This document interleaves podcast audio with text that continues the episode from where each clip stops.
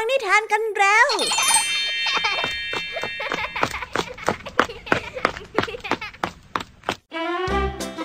สวัสดีค่ะน้องๆ ยินดีต้อนรับเข้าสู่ชั่วโมงนิทานกับรายการคิสเอา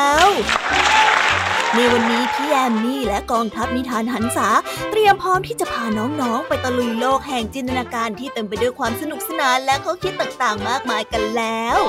เอาละค่ะ ไปตะลุยโลกนิทานกันเลย ในวันนี้พี่แอมมี่มีเรื่องราวประหลาดประหลาดจากต่างแดนมาฝากกันค่ะ เริ่มต้นกันที่นิทานเรื่องแรกมีชื่อเรื่องว่า นายอะไหล่เพี้ยน เรื่องนี้นะคะเป็นเรื่องราวของชายที่นิสัยเพี้ยนผู้ร่ำรวย แต่ก็ยังทนลำบากทำงาน ทั้งๆที่ก็ไม่ได้ก่อประโยชน์อะไรให้กับตัวเขาเลยค่ะ และนอกจากนี้นะคะ เขายังเอาแต่บ่นว่าเหนื่อย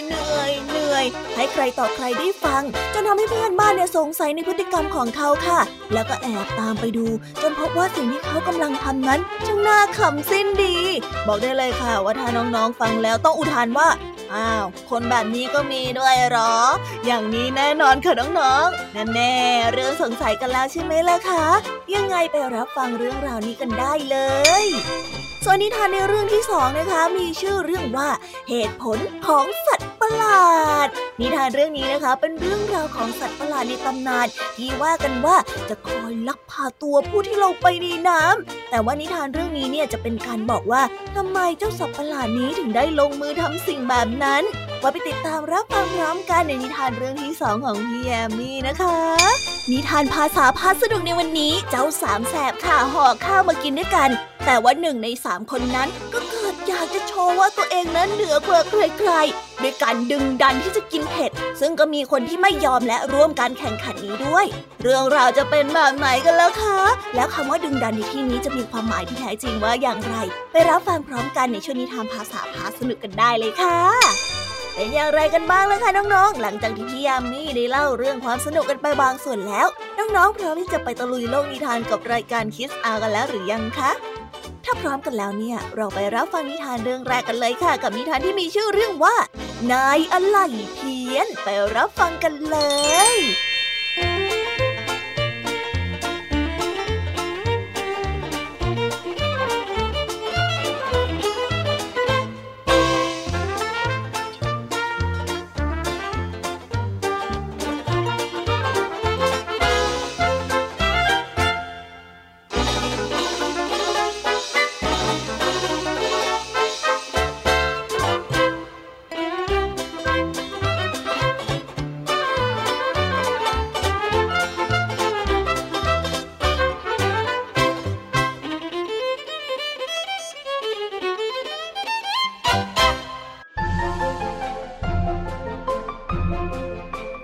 หนึ่งมีอาการเสมือนกับน็อตในสมองของเขาขันไม่แน่นพอ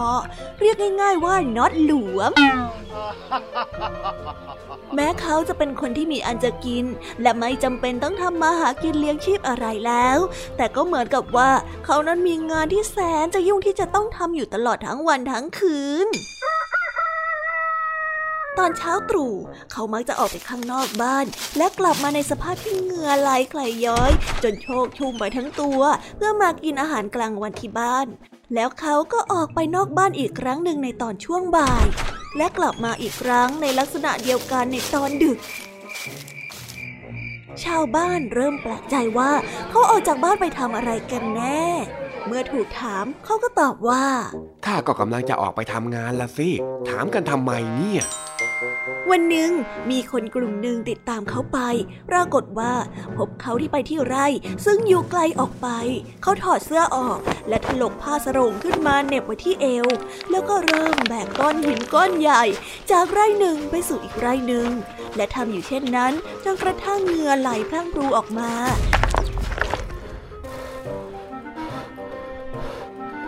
เมื่อเหนื่อยเขาก็หยุดพักเป็นระยะระยะ แล้วก็บ่นว่า เฮ้ย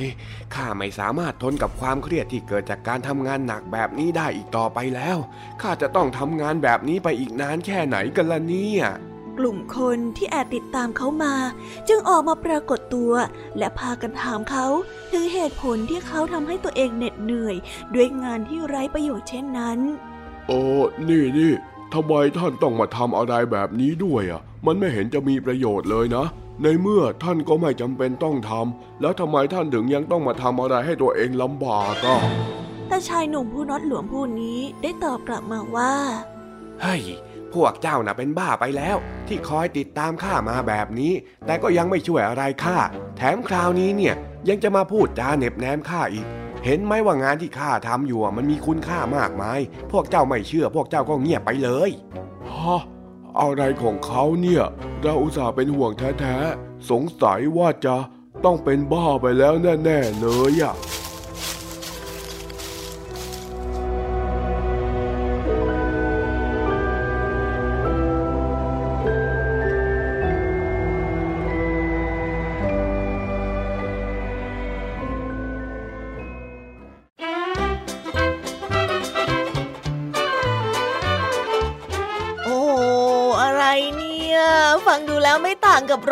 ไหล่ผิดเพี้ยนเลยนะคะ อาการน็อตหลวมของชายเพี้ยนในเรื่อง ถ้าจะเปรียบเทียบก็คงจะเหมือนกับการที่เครื่องยนต์ทำงานผิดพลาด เพราะว่าอะไหล่บางชิ้นเนี่ยมีปัญหาเหมือนอย่างชายเพี้ยนในเรื่องนี้ค่ะ ที่ถึงแม้ว่าตัวเองนั้นจะร่ำรวยมาก แต่ก็ยังคิดอยากจะทำงาน แต่ว่าการทำงานนั้นเนี่ยกลับเป็นการย้ายก้อนหิน ที่ไม่ได้สร้างประโยชน์อะไรเลยทั้งสิ้นค่ะนี่ขนาดว่าเพื่อนบ้านที่เป็นห่วง ก็ยังไปต่อว่าความเป็นห่วงของเพื่อนบ้านอีกโห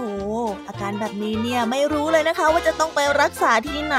คิดซะว่าเป็นนิทานที่พี่ยามีนำมาฝากกันให้พ่อขำๆกันละกันนะคะ และตอนนี้ก็จบจากเรื่องนายอะไหล่เพี้ยนที่ทำอะไรแบบไร้สาเหตุแล้ว ก็มาฟังเรื่องราวของสิ่งลึกลับ ที่ลงมือทำสิ่งที่น่ากลัวด้วยเหตุผลบางอย่างกันดีกว่าค่ะ เรื่องราวต่อไปนี้นะคะ เป็นตำนานประลำประลา ที่เล่าขานกันมาว่า มีสัตว์ประหลาดที่มักจะแอบลักพาตัวผู้ที่ลงไปเล่นในแม่น้ำลำคลองอยู่เสมอ กับนิทานที่มีชื่อเรื่องว่า เหตุผลของสัตว์ประหลาด ไปรับฟังกันเลยค่ะ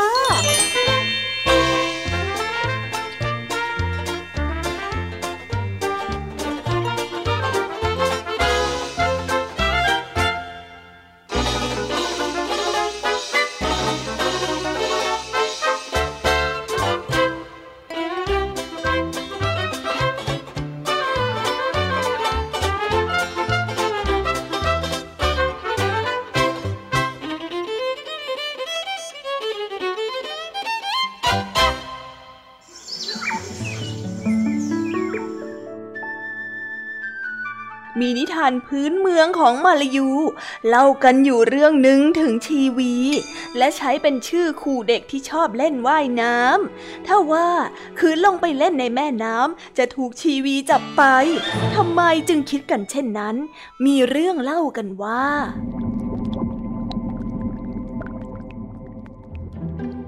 กันละครั้งหนึ่ง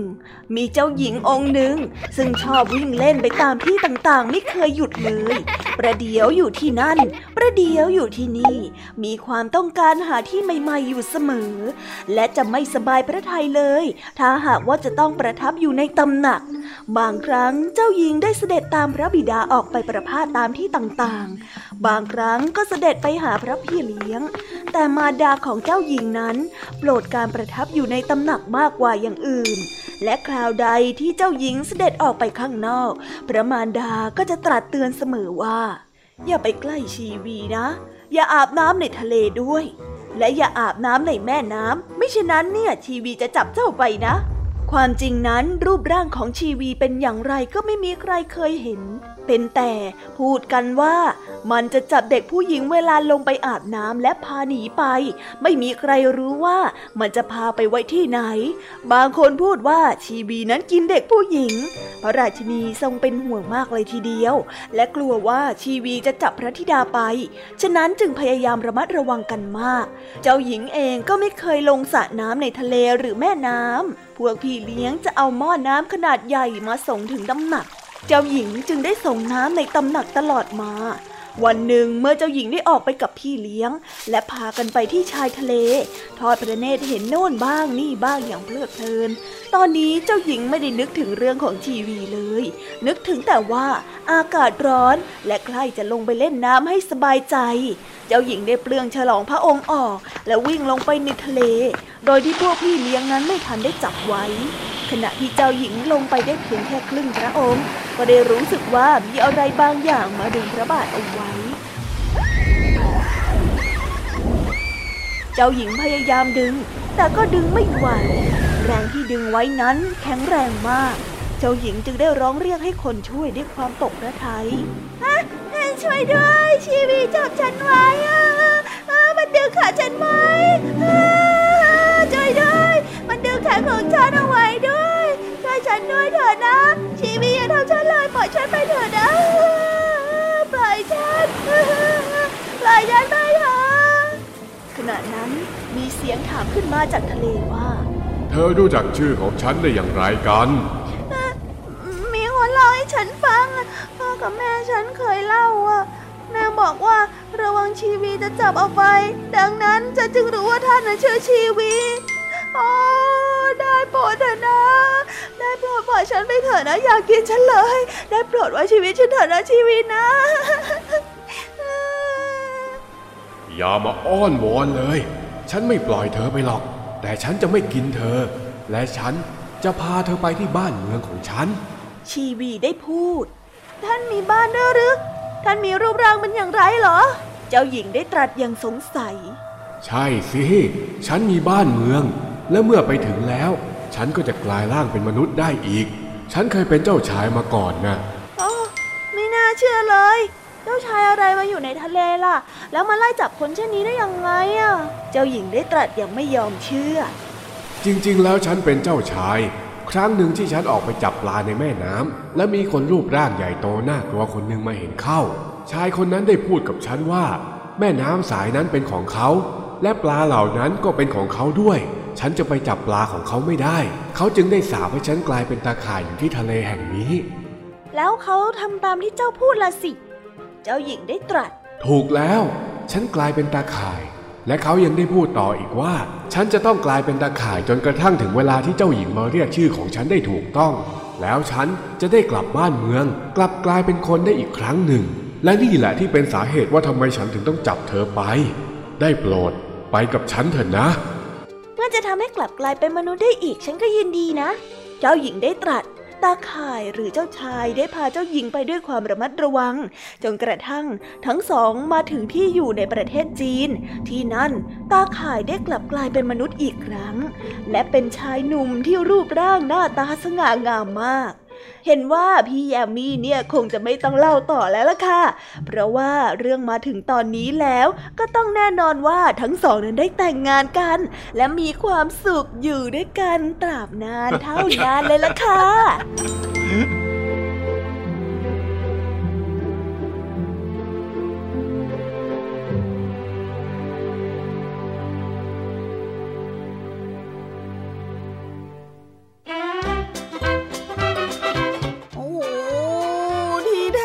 สัตว์ประหลาดที่ชาวเมืองต่างก็หวาดกลัวกันนั้น เป็นเจ้าชายที่ต้องคำสาปนั่นเอง ถึงแม้ว่าจะเริ่มต้นเรื่องราวด้วยอย่างลึกลับเนี่ย แต่ตอนจบก็ชวนให้แฮปปี้ไม่น้อยเลยทีเดียวนะคะ เรียกได้ว่าเป็นนิทานทั้งสองเรื่องที่ให้ความรู้สึกที่แตกต่างกันมากๆเลย แต่ทั้งหมดทั้งมวลนี้นะคะ ก็คือนิทานค่ะ ซึ่งเป็นเรื่องที่เล่าเพื่อความบันเทิง หากว่าใครฟังแล้วได้แง่คิดแบบไหนก็ถือว่าเป็นการต่อยอดความคิดนะคะ และนอกจากนี้เนี่ยก็ยังสามารถนำเรื่องราวนี้ไปเล่าต่อให้กับคนอื่นๆได้ฟังได้ด้วย หรือว่าจะนำเรื่องนี้เนี่ยไปแสดงความคิดเห็นกับเพื่อนๆก็ได้อีกนะคะ ยังไงซะพี่ยามีก็หวังให้ทุกคนสนุกกับเรื่องราวที่พี่ยามีได้นำมาฝากกันนะ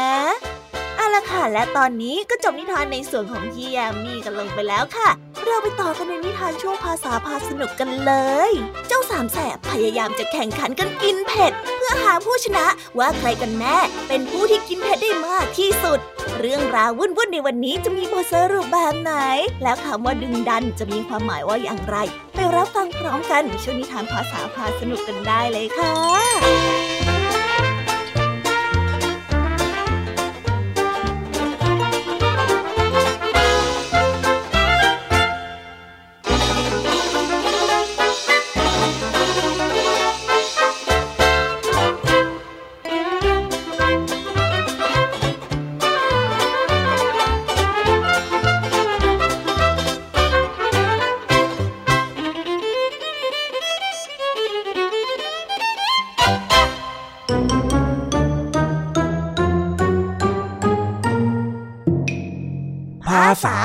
พา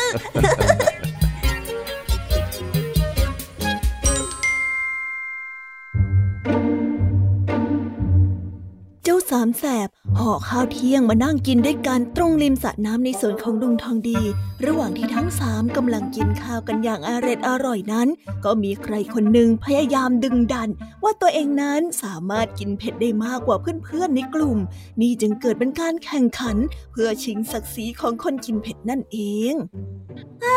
ได้เวลากินข้าวเที่ยงแล้ว ดีนะเนี่ยที่ข้าหวังให้พวกเองเตรียมห่อข้าวมาด้วยไม่งั้นเราเสียเวลากลับไปกินข้าวที่บ้านอีก ถ้าเถอ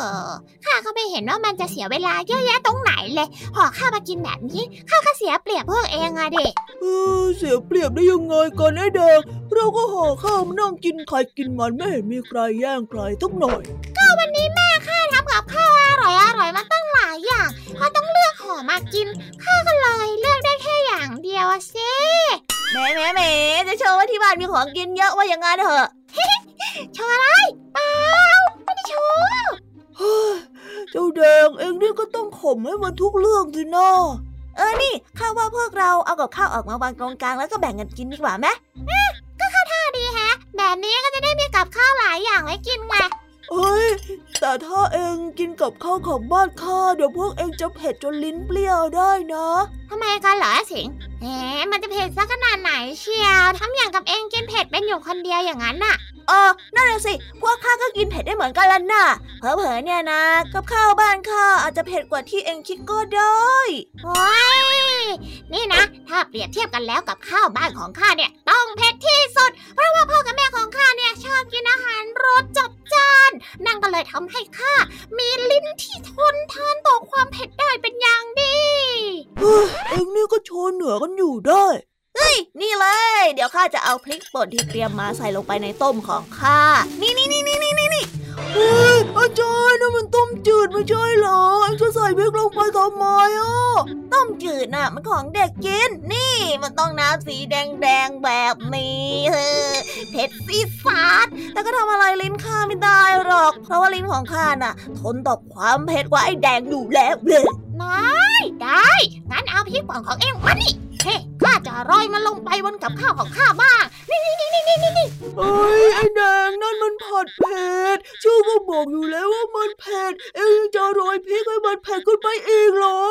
ใช่แล้วกินให้เด็กอย่างไอ้ใจมันดูว่าของจริงนะเขากินกันแบบนี้ นี่แบบนี้ฮ่าฮ่านี่ไอ้แดงเอ็งว่าข้าเหรอ แล้วมันทำไมล่ะฮะโธ่นี่พวกเองทำอะไรกันลงไปเนี่ยแทนที่จะได้กินข้าวเที่ยงกันแบบอร่อยอร่อยต้องมาแข่งกันกินเผ็ดเฉยเลยอะเอาหน้าข้าน่ะกินได้สบายอยู่แล้วข้าก็กินได้สบายเหมือนกันนั่นแหละน่ะเฮ้ยเมื่อไหร่พวกเองจะเลิกดึงดันแข่งขันกันแบบนี้สักทีนึงอะอะไรกันดึงอะไรของเองให้สิงดึงยังวงเหรอฮะไหนอะข้าบอกว่าดึงดันต้องหากเล่าแล้วมันคืออะไรล่ะ โถต้องให้บอกอีกแหละคำว่าดึงดันที่ไอ้สิงมันพูดเมื่อกี้เนี่ยนะมันเป็นคำที่หมายถึงขืนทำต่อยังไงล่ะอ๋อเอ็งก็รู้ดิอาจารย์แล้วทำไมเอ็งยังดึงดันต่อปากต่อคำกับไอ้แดงอยู่ได้ก็ข้ามันไส้มันน่ะชอบพูดเหมือนกับว่าตัวเองเก่งซะทุกอย่างข้าก็เลยอยากจะกินเผ็ดให้มันดู ให้มันรู้ไปเลยเอ็งก็เหมือนกันนั่นแหละนะไอ้จ้อยเดี๋ยวเอ็งคอยดูเลยนะอ๋ออ๋อยังไงก็แก้อะไรไม่ได้แล้ว ก็คงต้องกินกันแบบนี้นั่นแหละมามาเริ่มกินกันเลย มันจะไม่ยากอะไรฮะ กับการกินเผ็ดเนี่ยนี่เดี๋ยวข้าจะกินให้ดูมาเลย เดี๋ยวข้าก็จะกินให้ดูเหมือนกัน นี่ข้าข้าจะตักพริกเข้าปากให้เองดูเลยไอ้จ้อยน้อยข้าไม่ยอมหรอกนี่นี่นี่นี่ดูดู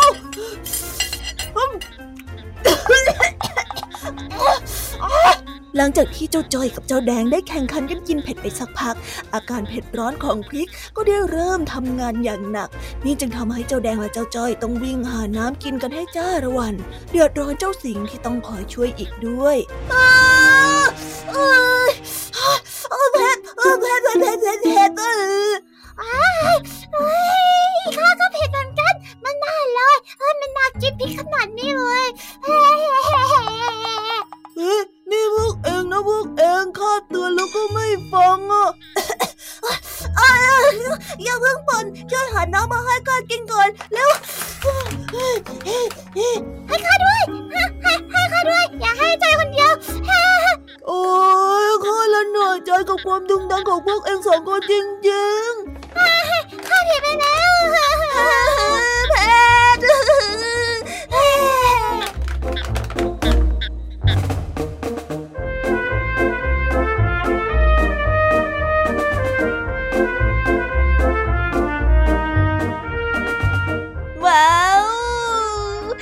บไปแล้วนะคะ สนุกสนานกันไม่น้อยเลยทีเดียวสำหรับวันนี้เรื่องราวความสนุกก็ต้องจบลงไปแล้วละค่ะ พวกเราและรายการคิสอาวก็ต้องขอบอกมือบายบายกันไปก่อนใครที่มารับฟังไม่ทันสามารถไปรับฟังย้อนหลังได้ที่ไทย PBS Podcast นะคะ วันนี้จากกันไปด้วยเพลงเพราะๆในช่วงสุดท้ายของรายการ แล้วไว้เจอกันใหม่ในตอนถัดไปสำหรับวันนี้ สวัสดีค่ะบายบาย เป็นเด็กดีของคุณพ่อคุณแม่นะคะ Música